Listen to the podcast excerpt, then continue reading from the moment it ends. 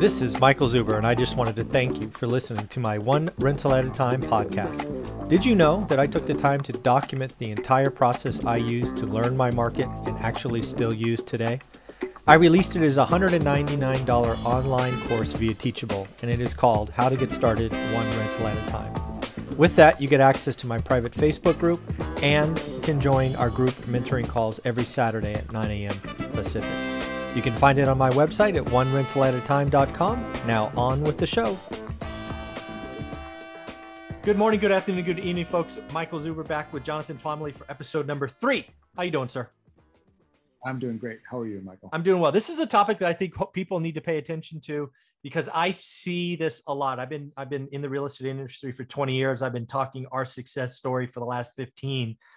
And one of the reasons I still do it, Jonathan, is I want to see what the people in the crowd are doing.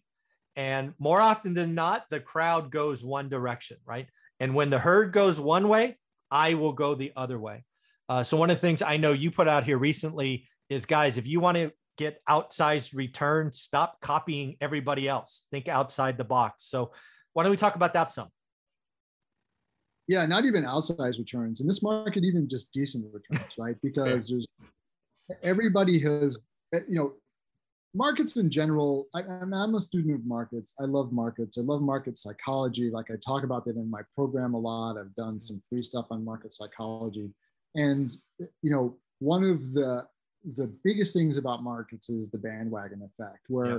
you know everybody you you know person person A does something and makes money, person B sees it, goes and does the same thing, and before you know it, you know every person down to person Z is now doing the same thing, and the effect of it is that you can take, frankly, you can take a uh, a, a, a very low risk asset, right, a very low risk investment, mm-hmm. uh, which is what attracted the first person to it, and make it a risky investment by everybody piling in and bidding up the price past that that risk. You know, where now the risk reward is is out of whack.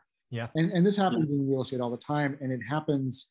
So, for example, uh, you know, you look at certain states that have very good demographics, right, and that normally makes for a very good investment environment, right? It's mm-hmm. you know Problem is, when everybody notices it and everybody piles in, then they eventually the prices get bid up to the point where it's no longer a good investment, right? Yeah. So, and that's that's what you see happening now, right? And in order to, so everyone is, we had some discussion in my Facebook group yesterday about this, um, where people are, you know, are complaining because they can't find assets to buy that make sense, and uh, and it's because everybody's jumping into the same thing. And then of course there's always the people who jump in and say, yeah, but you know they're getting 15% you know rent growth, so you can't. It's not possible to overpay, which is completely ridiculous, right? Mm-hmm, but mm-hmm. Uh, but that's but people really believe this. They say, well, rent growth is so strong that it's worth overpaying because you're going to make it up. That depends on the rent growth continuing, yeah. right? It depends on a lot of other things. It depends on still even getting that, even if, even if that's correct, you mm-hmm. still have to get the number right that you pay for it. You can still overpay. Yeah, if you absolutely. overestimate the rent growth, right? So um, there's a lot that goes into this. So if you can, if you just follow what everybody else is doing, you will get the same result as everybody else, right? Which is right now very low cap rates mm-hmm. and low returns. Maybe you'll get lucky if you have a lot of rent growth on the back end, but who knows going in. Yeah. However, there are lots of opportunities to go and invest somewhere else where there are good demographics, good opportunity, but those markets are not getting the same kind of attention because usually it's really one factor, maybe a couple factors. The biggest factor is they're small, right? right when you you know the standard sort of guru real estate investment advice which i've given myself it's not bad advice it's just it's not good advice now because everybody's following the same advice and that exactly. advice is uh, you know only invest in markets that have at least 250000 in population mm-hmm. or 100000 in population or what have you and the idea being well when you want to exit you want to have a you know you want if things go wrong, you want to be able to get out, and you can't get out if there's not enough buyers. Now, that logic I think doesn't apply so much anymore because real estate has become truly national and people are investing away from home. They're investing in all kinds of markets, lots of outside investors. That liquidity argument doesn't really hold up as much as it used to. Right. But there's still people thinking, like, well, I can't go to these markets because they're too small or whatever. But the great thing about these smaller markets is that all those institutional buyers, they cannot go into these markets because they're literally, they like their their mandate forbids it. They have very strict boxes that they have to check. Yep. And most of your bigger investors are going to follow those same check boxes, right? And so that leaves opportunity for smaller investors like us to go into these markets. So I put it, I put together, now you're like me, you love data. There is the census data just came out. And I mean, this is like the happiest time for me every day. I just geek out. I look forward to this. Like it is just so much fun digging through the data. And one wow. of the things that I, one of the new things about the census is that the Census Department has started defining. We all know about about metropolitan areas. Yep. But the Census Department realized that there are also areas that don't fall. They're not within another metropolitan area, and they're too small to fit the definition of metropolitan area. Mm-hmm. So they came up with a new term called micropolitan areas. And these are oh. basically like small cities that are kind of like their own independent uh, economic unit. So just think of it as like a mini MSA, right? Mm. They're called metropolitan areas. And there are micropolitan areas in every state, and there are growing ones all over the place. And these micropolitan areas, by definition, are too small for institutional investors to invest in for the most part, right? Interesting. So I came up with a list of the 17 fastest growing micropolitan areas in the United States. And I defined them at, you know, how did I come up with the number 17? There are 17 of them that were that grew faster than the, the country as a whole okay. over over the last decade, right? Wow. So the country, I don't know if people realize this, growth in the United States is slowing down as the population ages. Mm-hmm. Uh, it, also immigration has been off for various reasons. That's harming population growth. So growth is slowing. It, it was about seven and a half percent uh, over the previous decade, which is the slowest since the Great Depression. And but there were 17 of these markets, these micropolitan areas that were growing um, faster than the population as a whole. And the range, oh, actually, I, I did one better. 17 markets that are whose population growth was at least double the population growth of the United States. Wow. So these are very fast growing markets. So they were growing at least 15% a year, right? And um, so I want to, I don't know, you want to go through the list or you Yeah, why don't you read off the some... list? Why don't you read off well, the list or cherry me, pick whatever you want? Let me make you, I'm going to make you guess because I don't think you've either you saw the email, maybe you don't remember. I do not remember it. Uh, can you give me one example so I can right size my cities in my head? So, so I didn't. Unfortunately, I don't have the population of these cities. It's okay. Um, but uh, but I have the growth rates here. So, just guess by state. Where was the fastest growing micropolitan area? Which state is it in in the entire country? I'm going to go California. Okay. And what was the growth rate, you think? Uh, 27%. Okay. You were dead wrong on both. Yes. Awesome. So actually, none of the fastest growing micropolitan areas uh, are in California. And probably the reason for that is because, because California is so densely populated. I don't really think you have a whole lot of yeah, micropolitan areas. Like I, I assumed it. there was a really small one growing somewhere just outside of LA. That was my crazy assumption. so the fastest, the actually two fastest growing micropolitan areas are both in North Dakota, and really, called, yeah, one is called Williston, and the other is called Dickinson. And Williston, North North Dakota, grew at a whopping eighty three percent. That's over interesting. So I, I just yeah. wanted to play with that a little bit. So I know nothing about North Dakota, let alone Williston.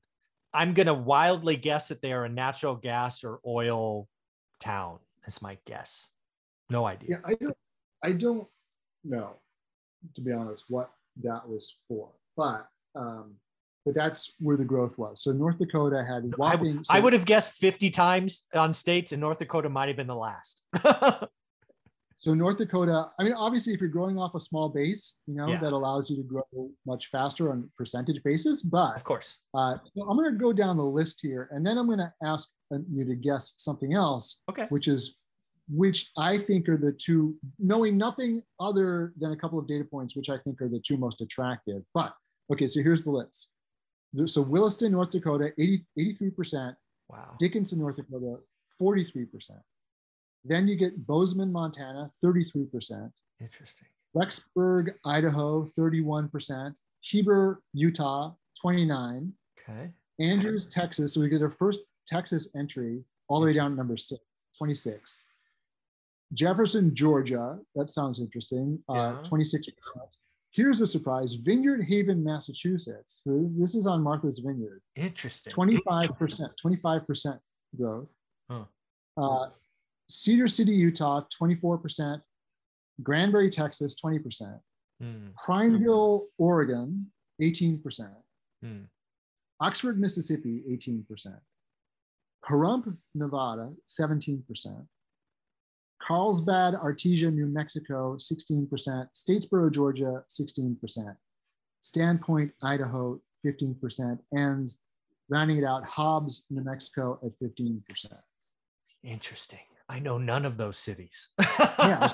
Well, there you go. Right now, these are places where, given now, you know, they, you know, they always say, you know, past results don't guarantee future results, but but these are these are trends, right? Of Now, You still want to dig in and make sure that, like, say, for instance, it's not like an oil boom town because Right. those things can go really fast. right. But other than that, there's some reason why people are moving here, and that reason probably still exists right now. okay? Exactly. So Probably. Yes. so these are these are, and maybe the growth rates are not going to be this spectacular, but they're probably pretty solid. yeah. And whenever you've got solid growth, that's a good place to own rental property, right? Yeah. So, uh, so now of this list, now you probably don't remember, but I'm gonna a go with- here that Yeah, I'm going to go with Georgia or Idaho would be the two areas I might scratch a little bit more.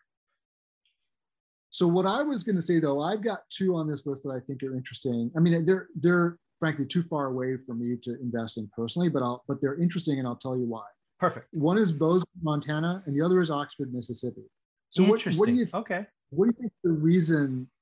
I mean, I think Oxford is because Mississippi is a state where the population is declining, right? Yeah. that's Mm-hmm. And- is not. And has low. Uh, it's one of the lowest states for average income. Um, Yep. Yeah. Yeah. I don't know. Why don't. Bozeman and, and, and Oxford? I don't know. I can't. I don't know Oxford, Mississippi. Don't know. Bozeman, Montana is interesting. I've actually been there a couple of, or at least one time. It is a. Um, I believe it's the capital of Montana. I think. And think- also, I think it is too. But also, what I was thinking of is Mhm. University of Montana. Yeah, I'm thinking it's it's it's not a boom town, right? It's it's like I think it for at least for Bozeman, it's like okay, now's the time, right? We have an aging population. We have we saw what happened to Boise, Idaho, with people leaving California and the West Coast. Um, I, I've actually seen in just in the last month articles about Bozeman, so uh, I get that one. I would want to dig deeper into Bozeman and, and Oxford, Mississippi, because University of Montana and Ole Miss, right? Old They're Miss, the college towns. both college. They're both big college towns, right? Okay, With I got you. University, right? So, and those markets are very resilient. Yeah, yeah. Those are anchored. They're not affected by the economy.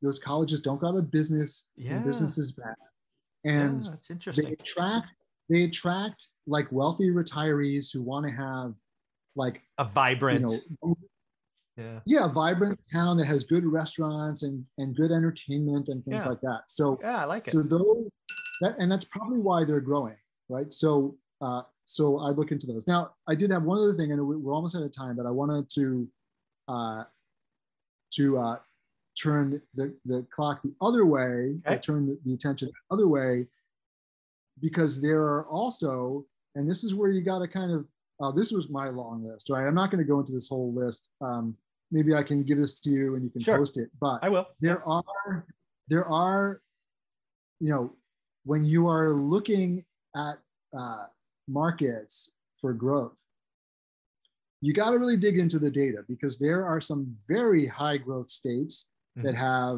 some markets that are just sucking wind and people are leaving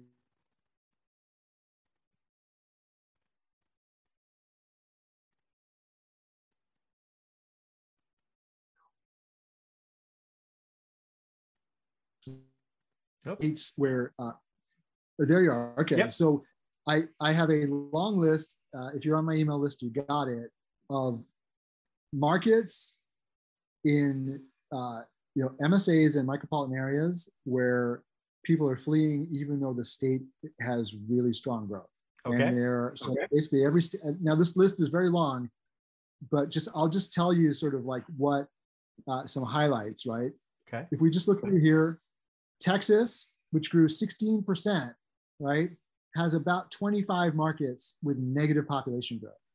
Uh, Wow. All the way including Plainview, Texas, which lost 10% of its population, right? So Florida, Florida has four markets that lost population, right? South Carolina, five markets that lost population. Georgia, one, two, three, four, nine or 10 markets that lost population. Interesting. North Carolina, about 15 markets that lost population, right? So Hmm. you just go through the list. You really got to dig into the data. Don't assume that just because it's you know a high growth state that you're in a high growth market. So that Great would be the flip side. Look for those small markets that are off the radar that are growing, and they're all over the country. There's some even in in like the Northeast, right, where Yeah. that people always put on. Uh, but by the same token, uh, watch out for those those uh, Yeah. shrinking markets in in high growth states. Very cool, Jonathan. Well, do me a favor, send me that link. I will get it posted uh, here on the YouTube channel. Probably even throw it in my free course just so people know that there's a place they can go get it. And lastly, how can they follow you? Because I know we both got to go.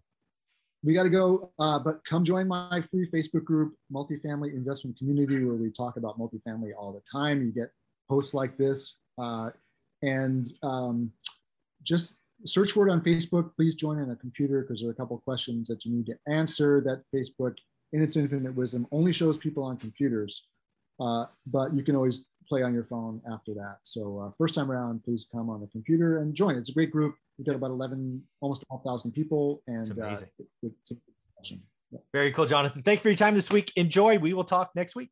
Take care. absolutely. Bye. See you soon. Mhm. Bye bye.